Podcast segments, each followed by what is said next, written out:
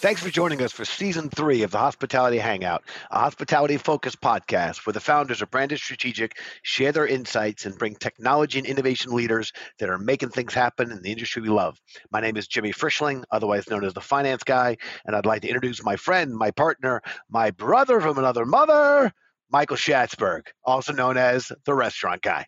Hey, thanks for that kind introduction, Jimmy. Until I was listening. Hey, your, your mom made me. Your mom made me do it. She asked me did to. You just, nice did you just interrupt my introduction?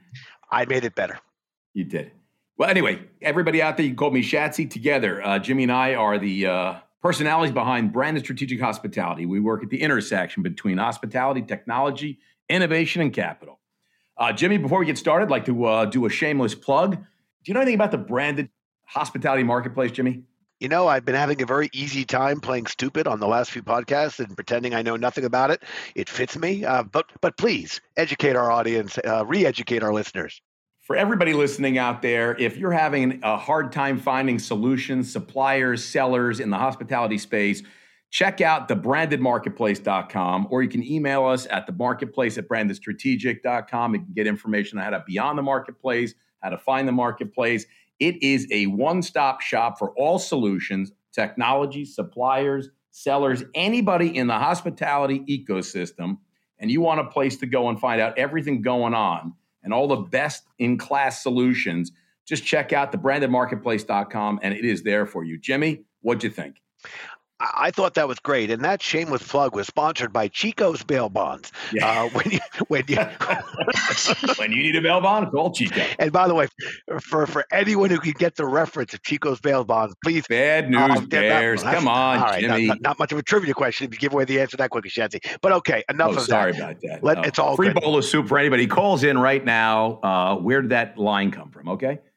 All right, let's get into the podcast before our guest today regrets further of, of why she uh, why she agreed to do this. Now, we are really excited for today's episode. Our guest today is Kelly MacPherson, Chief Technology Officer at Union Square Hospitality Group. Uh, she's a very good friend of, of the entire branded team, but certainly Schatz and myself, and one of the great industry leaders. So, Kelly, welcome to the podcast. We're to let you take the lead. Please give us a little background uh, on yourself and your role at, uh, at Union Square Hospitality Group. Yeah, awesome. So appreciate you guys letting me hang out with you guys today. Look forward to the conversation. Uh, Kelly MacPherson, presently the Chief Technology Officer for Union Square Hospitality Group. I also sit on the advisory board for a few tech startups, including our good friends over at Ovation and Open City, and you know, just really look forward to hanging out with you guys today. That is awesome. Yeah, thanks for that. And we love Ovation. We love Open City. So let me ask you, Kelly, how does one become the Chief Technology Officer? Of one of the most prominent restaurant and hospitality groups, certainly in New York, maybe in the country, and if not, I dare say the world. But can you tell us a little bit more? Because you didn't just get that position yesterday, though you've been there. Give me a little background on how'd you start and how'd you get this position and, and what led up to it, because it's a really interesting uh, story. Yeah, absolutely. And uh, you know, maybe if I take a step back and go through my my very long in a very you know condensed way, because we could talk for hours about my journey to to get to where we're at today. But I think some of the background's important, right? Um, first and mm-hmm. foremost, mm-hmm. uh, I started in operations. Uh, you know, family owned business was in my blood, so I've been around restaurants and hospitality my entire life. Uh, you know, looking back, you know, post college, I had a brief stop at Applebee's, hardest job in the world. Went on to Planet Hollywood. Uh, yes. Now, wait a minute. You were you were a sir. You what was your position at Applebee's? Uh, floor manager, hardest job in the world.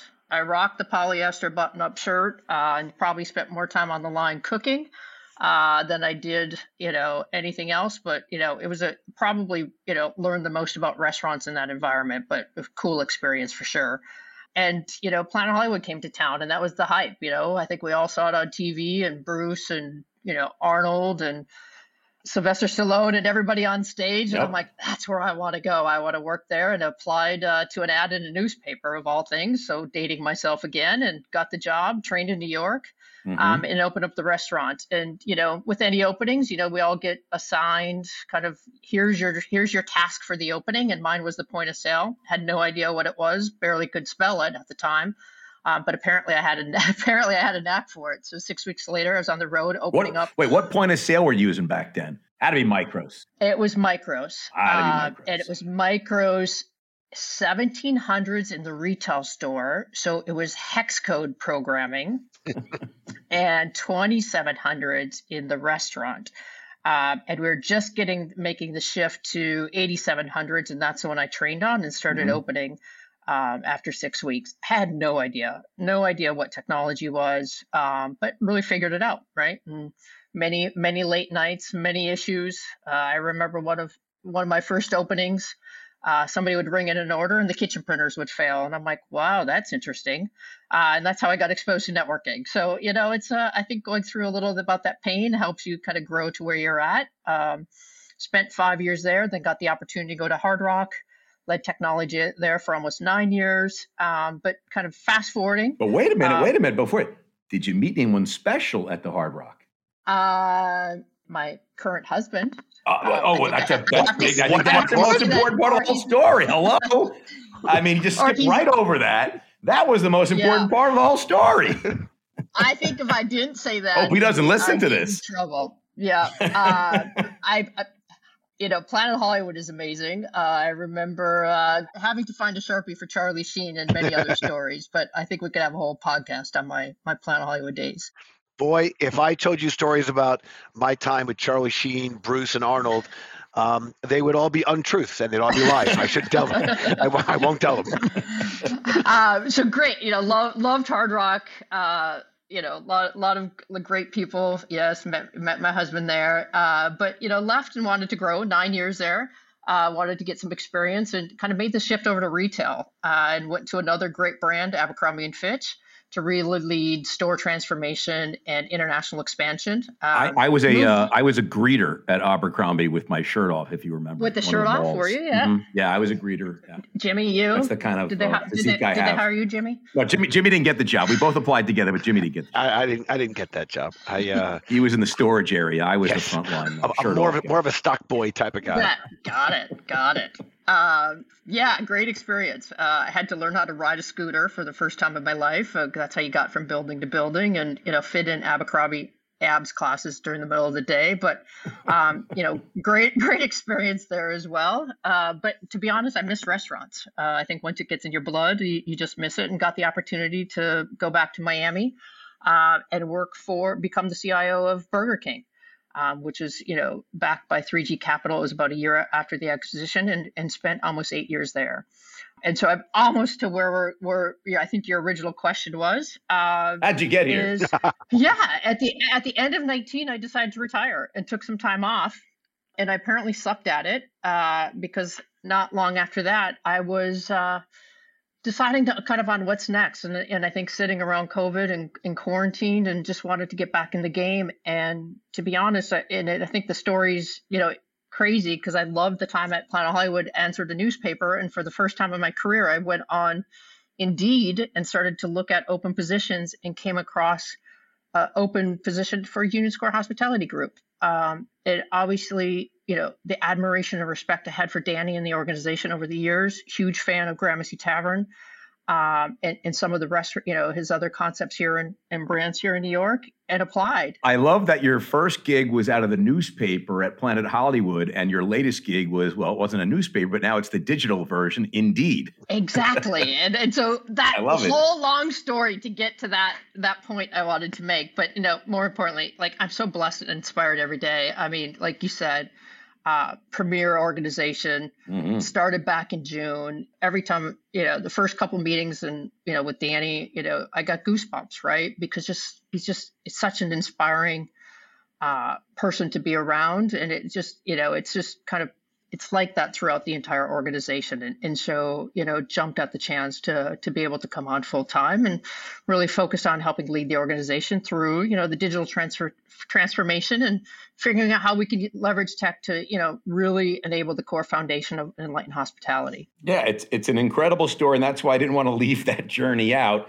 Uh, I think the most important one is that you met your husband in the restaurant space, and I think we can all, uh, a lot of people in the restaurant space have stories like that. I met my wife Jillian; she was a waitress at my first restaurant, so I think there's uh, always a nice story behind uh, behind the hospitality space and uh, and love, if we may say. That's what it's all about.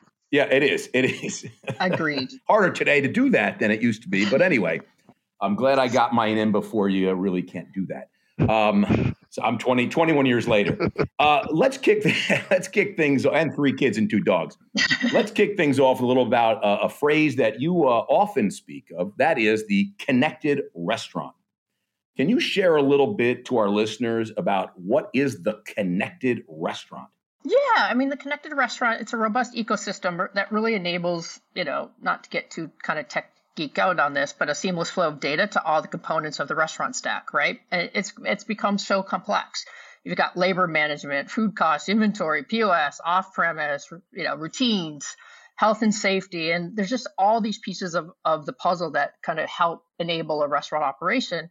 Um, and the connected restaurant is making sure that they all talk to each other and they talk the same language. Mm. Um, otherwise, you know, everything just kind of disjointed and dysfunctioned, and it's just you know draining from a manager perspective of being able to really efficiently execute and operate.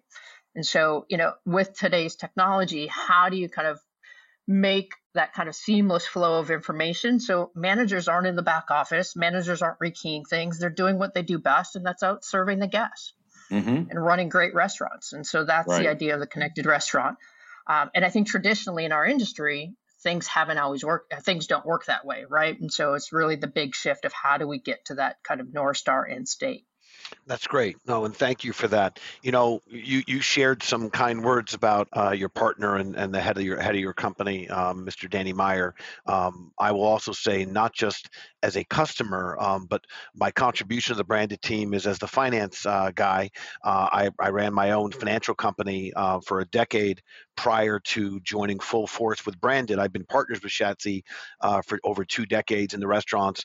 But actually, I want to give some a shout out to Mr. Meyer, um, and I hope it doesn't cost me any uh, any attribution to of, of Branded. But actually, it was his book, Setting the Table, that when I read it on a on a trip on a business trip. That's when you want to become a bartender, Jimmy and that's when I wanted to become a bartender. No, that is when um, I thought it was an amazing business book. It happened to be in the business of hospitality, but I thought it was an amazing business book. And I, I read a, uh, an a updated copy which included an addendum about EHI or Enlightened Hospitality Investments, and just thought it was amazing what the company was doing.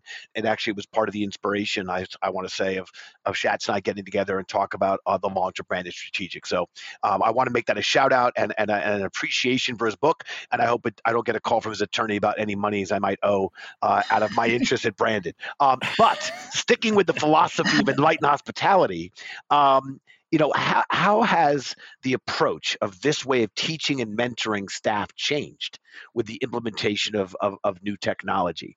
Um, and how has your staff or the, the staff at USHG changed, um, maybe with the embracement or some of the challenges of embracing tech?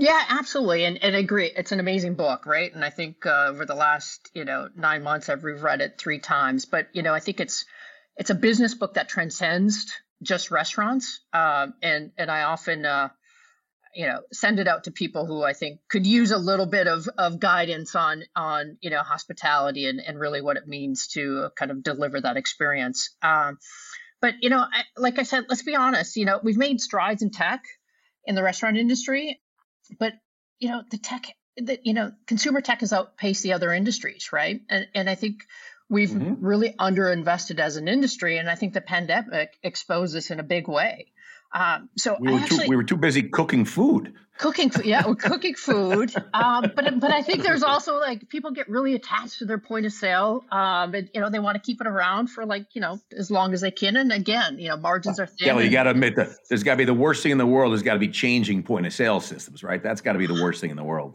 It doesn't have to be right? But i think that's the important part of you know kind of what jimmy you're alluding to is you know i think the staff again the opposite of true i think there's more of a demand model for tech our staff as opposed to less, right? I mean, you know, a, a Micros terminal and a Micros UI might make sense to us, but it doesn't make sense to, you know, the current generation. Um, and so, you know, I think it's, uh, you know, the caveat of technology is that it needs to work and I think it needs to make sense. And I think that's where you go back to that connected restaurant because if it's not connected, you know, for employees coming into work today, it just doesn't make sense. And so, you know, going back kind of full circle to Danny's book, you know, I think it, it goes back to a basic and a, and a cliche, but communication is key. Um, and as we're starting to look at all this transformation and, and significant change that we're making, I found a quote in his book the other day that you know I've probably kind of recited 20 times in the last week is that you know poor communication is generally not a matter of miscommunication, but more often it involves taking away people's feeling of control.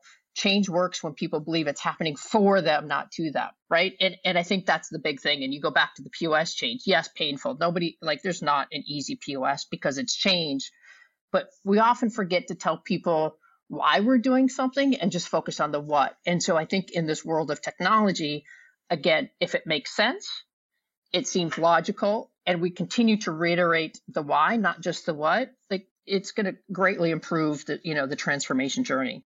That's incredibly interesting. Going back to the the, uh, the connected restaurant, you recently released an ebook that got a lot of attention. Table for Ten, highlighting ten restaurant technologies helping operators thrive in an era of uncertainty. You hit on a lot of topics and the hot topics like delivery, uh, HR, and and and, uh, and marketing and feedback and, and we'll we're going to share with all our listeners the the ebook uh, a link to uh, to to check it out because it's really incredible. But uh, can you give us a little idea of how you came up with the the categories and the companies of, of for Table for Ten? Like, what were you thinking, and and what makes those so important? And as as like kind of the because there's so many. I mean, we put together a list of what the technology verticals in in hospitality right now, and I think mm-hmm. our list is like something like there's 35 verticals now. That's a lot. Now you picked the top 10. How'd you come up with the 10 that you think are the most important and what made, you know, give us a little background on that. Yeah, and you know, I have to give credit uh, to our, you know, our friend Zach at Ovation for for the idea of the book, but I think Love it came guy. amazing, like unbelievable. Uh, probably, you know, just love talking to him all the time. He just makes you feel so great every time you talk to him, and his passion yeah. is just transcends across everything he does. But uh, you know, so we started talking about, you know, building a toolkit for um, restaurants. And, and, again, I think you guys took it much bigger and broader with the marketplace. Uh, but, you know, after I left and, and started working with Zach in some small kind of, you know, mid market restaurant companies, you know, I, I, quickly realized that they might not have had the relationships or so let's say the, uh, the clout or the kind of weight of a large brand behind them to get the attention of, of partners. Mm-hmm. or they might not you know they don't have necessarily the, the, the breadth and depth of the technical capabilities or the large teams to be able to really drive innovation.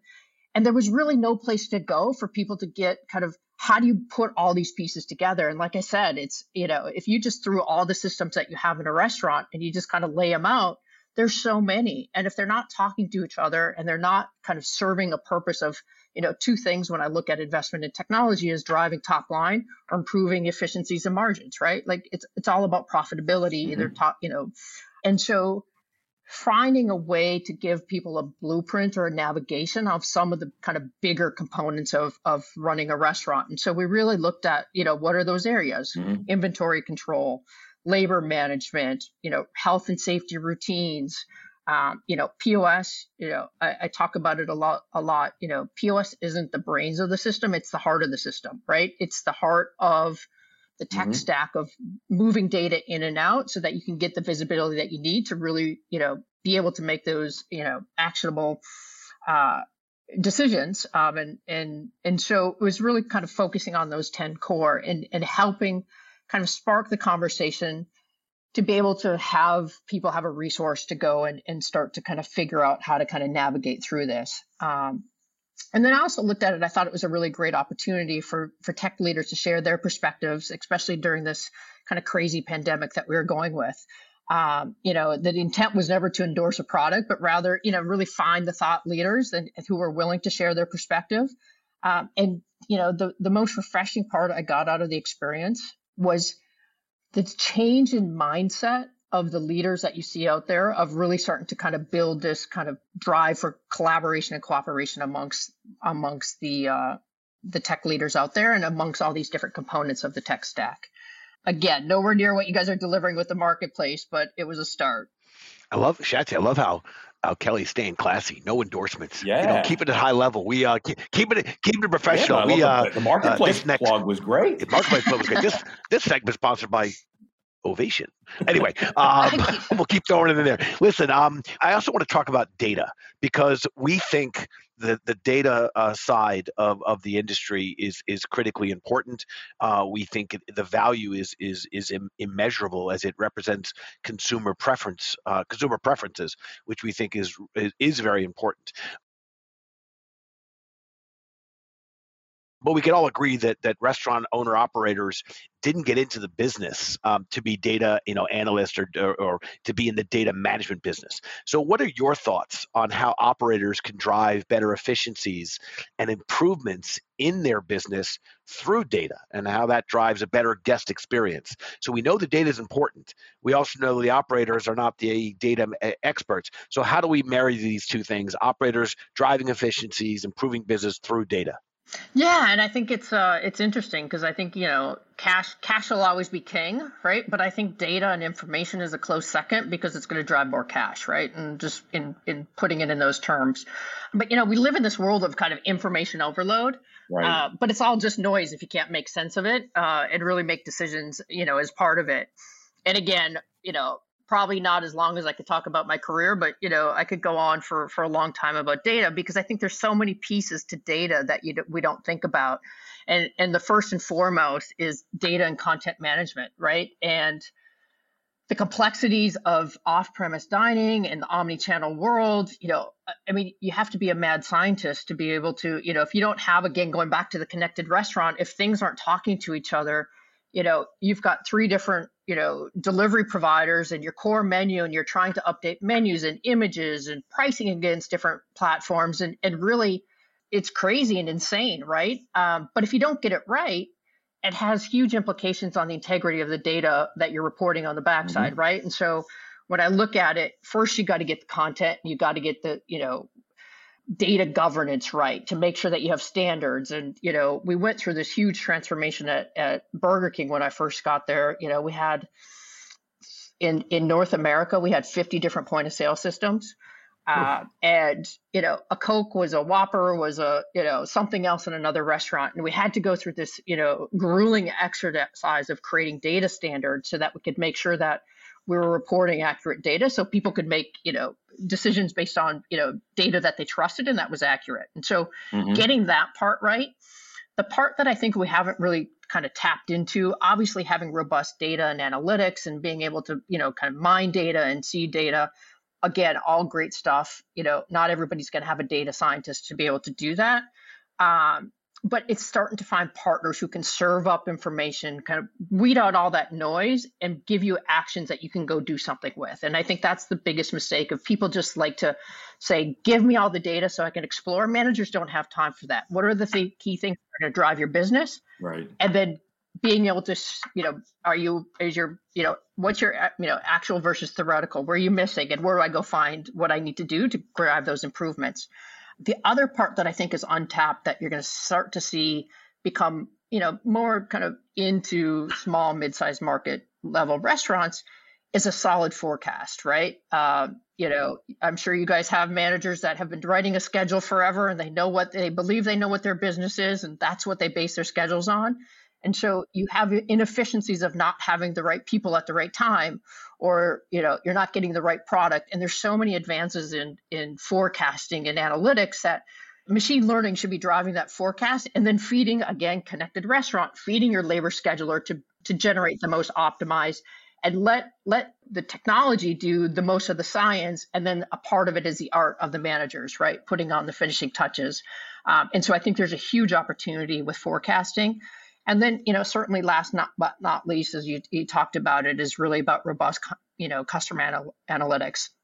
At USG, at USHG, we call it collecting the dots to connect the dots, right? And, and it's really about CRM and, and engaging that dialogue and that one-to-one conversation. And it, knowing your customer empowers restaurant teams to deliver those more memorable experiences, um, whether it's at a table or a drive-through or pickup window. Uh, you know, Jimmy, I'm sure you've looked at this, but I mean, look at what the investment McDonald's made in dynamic yield. What 300 million a couple years, you know, a yep, couple years yep. ago for a personalized. I, I, heard. I heard now they want to sell a big chunk. yeah, and, and Yum acquired an AI company this week um, yep. to really help them, uh, you know, understand customer insights and behaviors better. And so mm-hmm. it just shows you the power of data and how companies, you know, are going to start looking at making quantum leaps in analytics to, you know, really drive growth. Uh, and so really starting to focus on how you understand your customer and building out your robust CRM, I think is the differentiator today. You know, and without connecting these dots, you know, how are we going to know if Shatsy doesn't like anybody to pour his water and wine when he's in a restaurant? You know, I mean, those That's are so true. That's that right there, man. Thank you for bringing that up. You know, I don't like anyone pour my water. Exactly. By the way, Shatsy, just between you and me, don't tell Kelly that that collecting the dots to connect the dots is gold. We should use that. Oh, I, wrote, I wrote it, it down. Just, I wrote it down. Just, just we're gonna we're just gonna adopt that one. That's a good one for us. And Make also like the thing, POS baby. is the heart, not the brains. I wrote that down. I'm not. I'm gonna footnote her though. We'll bring Kelly yeah. back in now. I, I, think I think collecting the dots to connect the dots is in Danny's book. Oh, Jimmy, so you, you, might get you All might right. get yourself in trouble. That, that'd be plagiarism, Jimmy. You can't do mind. that. All right, all right, never mind. Drop that. Yeah, that. Listen, we are firm believers in the data, and uh, I love it. It's it's really it's incredible. And uh, Jimmy is a data scientist, so he knows what he's doing with respect to that. You know, one of the questions I always like to ask our guest, uh, especially guests who are fellow operators. Actually, the only time I ask this question, if you were a fellow operator is um, what are the kind of things that right now, what keeps you up at night when it comes to operations? Yeah, I mean, I think, you know, first in the literal sense that keeps me up is my two five pound dogs that seem to have mastered taking up an entire king size bed. uh, you know, the other day, my husband's my husband's head was on the nightstand. Yeah, you know, yeah, and I'm like, yeah. what? Like, what are you doing? Uh, no, but seriously though, you know, I think operating a restaurant is is if not the hardest job, right, I ever had. Um, Mm-hmm. I can't ever remember running a shift that you walked in and it didn't really go the way you thought it was going to go, whether somebody's not showing up, you know, something, you know, I had Applebee's a ketchup bottle explode over somebody's blue leisure leisure suit, which was really hard to keep a straight face when I was handing him his dry cleaning ticket because I thought, right. you know, a, a, a, suit replacement might have been more appropriate. uh, yeah, maybe not, maybe not clean it, but uh, yeah, exactly yeah, just maybe just replace it, yeah. right? And so, I, you know, having that ops experience and kind of translating it now to put my tech hat on, what keeps me up about at night is less about what we did and more about like what could be done, right? Mm-hmm. And I mm-hmm. think it's that excitement and passion about how do we continue to elevate that experience through technology, and most and obviously most importantly for our staff we're about solving problems, right? And thinking of new ways to innovate keeps me up because there's so much potential um, you know things are going to break. We all know that tech's not perfect and it should and it's never going to be because if it's mm-hmm. perfect you're not innovating and evolving. Um, but you know what keeps me up is you know causing people friction and not allowing people to a have a, a great experience in the restaurant or, or our teams not being able to kind of deliver that experience. You know in the end of the day tech needs to be invisible not invasive right? You need to be able to walk up to it and turn turn on like you're going to turn on a light switch or a faucet and it needs to work right? And so you know i always tell my team it's it's that easy but it's that hard at the same time. And so figuring out how we can continue continue to drive those improvements is uh, it keeps me up at night because i get excited about what we're doing and where the industry's going that's great, and thank you. Um, by the way, in the category of TMI, what keeps me up at night is uh, Shatsy has has not learned anything about boundaries. So his uh, he's blowing up my phone at all hours of the day and night. So we're working on that. Um, you know, earlier in our podcast, you talked a little bit about how employees are embracing tech. But here's some food for thought, uh, pun intended. How about how technology companies are embracing each other? We at Branded are always encouraging, you know, collaboration and community uh, among among the tech companies we work with. We we actually subscribe to the theory that it takes a village, and we really believe that you know cooperation and, and community uh, are not just the right way to, to operate um, but create great value among the participants but what are your thoughts on how tech operators could work closer together to benefit operators yeah, and I think you know highlighted a little bit about the ebook, right? And what what you know the refreshing kind of outcome of that was is really start to see this kind of shifted mindset about all these you know kind of newer players in the space. Um, but you know, really continuing to build platforms with open APIs, and it, it's again as simple as that to be able to deliver on this connected experience. You know, it's it's just not acceptable for platforms or partners not to play together anymore, right? You just it just doesn't work that way, and I think you're starting to see that shift. The tech companies that you know inhibit innovation don't kind of open up their systems not willing to share data i think they're going to become irrelevant you know, I actually had someone without naming any names, you know, keeping keeping it classy again, that told me that, I couldn't have access to our data, right? It just wasn't technically possible. Like in today's world, pretty much everything's technically feasible. Uh, you know, if you can't do it because there's some sort of limitation, then let's have that discussion. But you know, those aren't the partners that you want in your corner. Just like if you have a weak team, you know, if you have, if with your teams, if you have a weak link, you need to replace it. And and being able to work with people who want to see each other succeed and build a better experience for with the operators in mind. Obviously, everybody's in it to make money, but I think that's the kind of key of the future of where tech is going. And I think you're seeing, you know, I mean, it's great to see all the people that are, you know, joining up on the on the marketplace. There's my plug again, uh, because those are the people you want to do business with, right? I think whether it's in a restaurant or whether it's in tech, we want to do business with people that have our best interest at the heart as well too and and so finding those right partners are important and i, I think we've seen that coming out of especially out of this um, out of the pandemic that's incredible. You know before we close out our q&a kelly i want to talk a little bit about a partnership between uh, union square hospitality group and rethink foods. Rethink is one of those amazing uh, charitable organizations founded uh, during the pandemic. And it continues to feed uh, communities and support local businesses around the country. But Rethink has been able to invest $10 million into 40 independent restaurants and provide over two and a half million meals for individuals with food insecurity. I mean, that's just incredible. I know that you guys and the company and Union Square Hospitality, you know, got on board with this immediately and I believe you guys turned uh, three or four of your locations into commissary kitchens. And you were, were, able to distribute thousands of meals to people that really were in need during a very difficult time that, uh, that the whole country went through. Can you share a little bit more about this and how you got involved and, and where this is going now and where do you think it's going to end up? Is this something that will will will continue? Um, you know, when the pandemic is long gone and this is a new a new norm, or is this just a, a short-lived charitable organization? Do you think? No, I'm happy to. And so, yeah, last summer, you know, we partnered with Re- Rethink and Brookfield, you know, properties to transform our kitchens at MARTA, Intersect by Lexus, and Union Square events into commissary kitchens. Um, and they cooked over 100,000 meals for food insecure families across the South Bronx not only does this partnership, you know, it helped feed our New York community, but it allowed us to rehire people back, right? And so, you know, we believe Rethink is doing amazing work to combat, you know, the food insecurities um, and support restaurants, you know, while doing so. And and so, you know, it's something that you know we're going to continue to look at ways to partner, and we're you know we're just honored to be a part of that. And you know, listeners can donate by going to rethinkfood.org. Um, it's a great organization incredible. Thank you for sharing all that, Kelly. Um, and we'll talk a little, a little bit more about rethink at the end of the uh, the end of today's show. Um, shifting gears a little bit, uh, it turns out that while we started this podcast to talk with other people, um, and we enjoy asking the questions, we've learned along the way that some of our guests also have questions for us.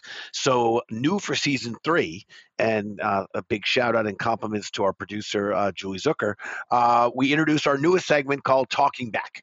Uh, we offer guests the opportunity uh, and the chance to ask us anything. Nothing's off the table. Kelly, the microphone is yours.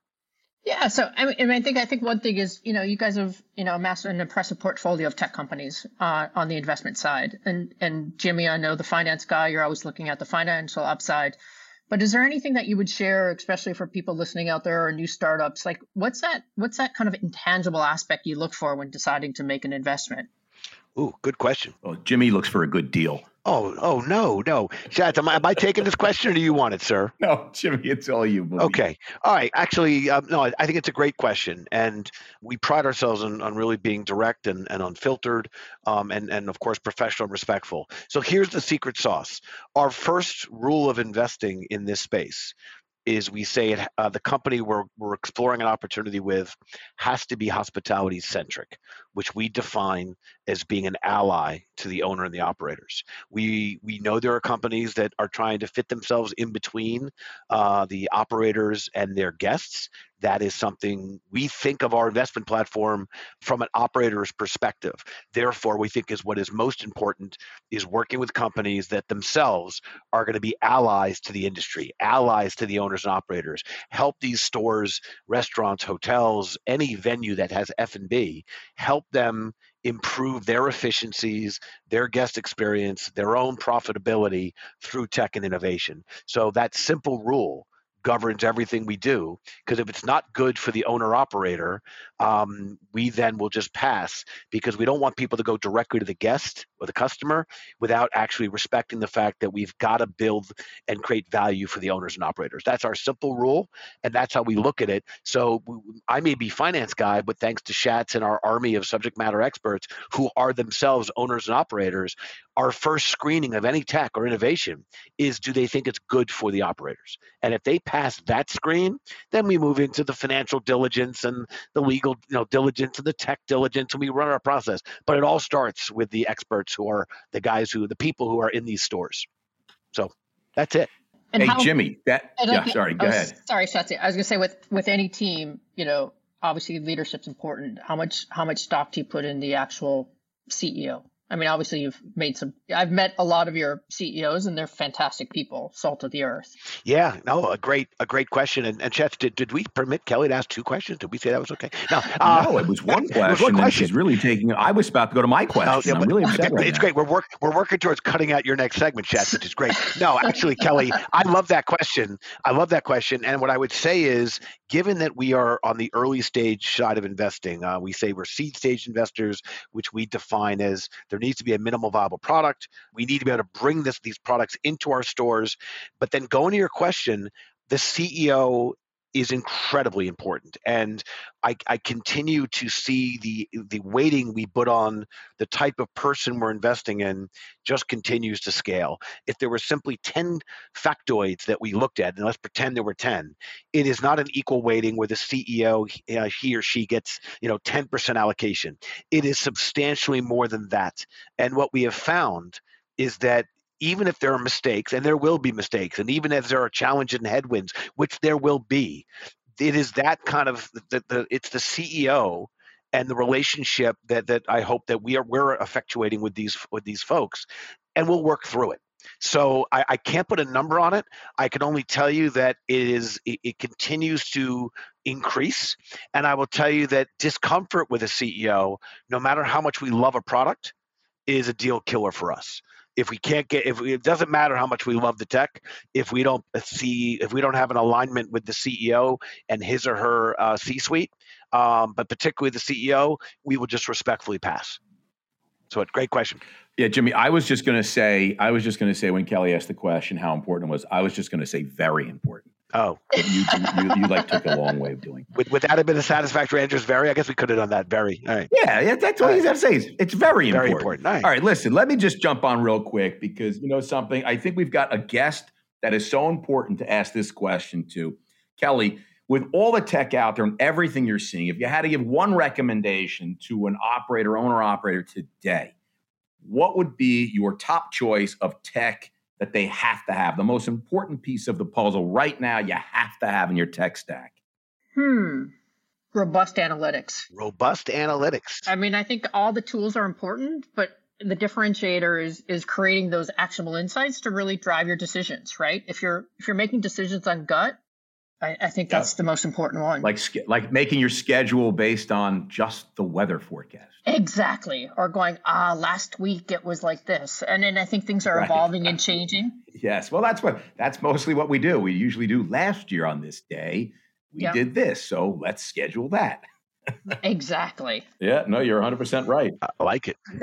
Good answer. I like I like I like the answer and uh, we're going to have a lot a lot to talk about. Lots of to yeah. We agree. That's a very important uh, area. Um, I want to jump into our crystal ball moment. It is the opportunity where we give our guests we ask our guests to put on their Kreskin or Miss Cleo hats uh, and predict the future. How do you see restaurants and dining 2 years from now in relation to hospitality and tech? Two years out, dining, relation to hospitality and tech. Thriving and innovating. You know, I. I, I think there's pent up demand to get back into restaurants, into sports, into concerts, you know, traveling. Um, you know, I think we caught a glimpse of, you know, how much people want to get out and dine and outdoor dining, you know, last last fall. Yep. Uh, in terms in terms of tech uh, in the industry, off premise is here to stay. Uh, I think customers will continue to want to choose not how they order, but how they interact with restaurants, uh, which I think is going to you know kind of spark new innovations across, you know, this kind of contactless experience that we talk about. You know, I think you're going to see leaps in payment innovations. You know, let's hope QR codes are not kind of the be all to end all. Uh, they've had an amazing resurgence, but you know, I think there's some technology that'll come to kind of help even simplify that process. And then again, I go back to what we were talking about data and, and really focusing on, you know, ways to to leverage, you know, data to drive dynamic personalized content. You know, for QSRs, it's going to be the drive-through. Um, you're going to see AI taking over, you know, ordering capabilities in the in you know, uh, and kind of infused into the restaurant stacks there.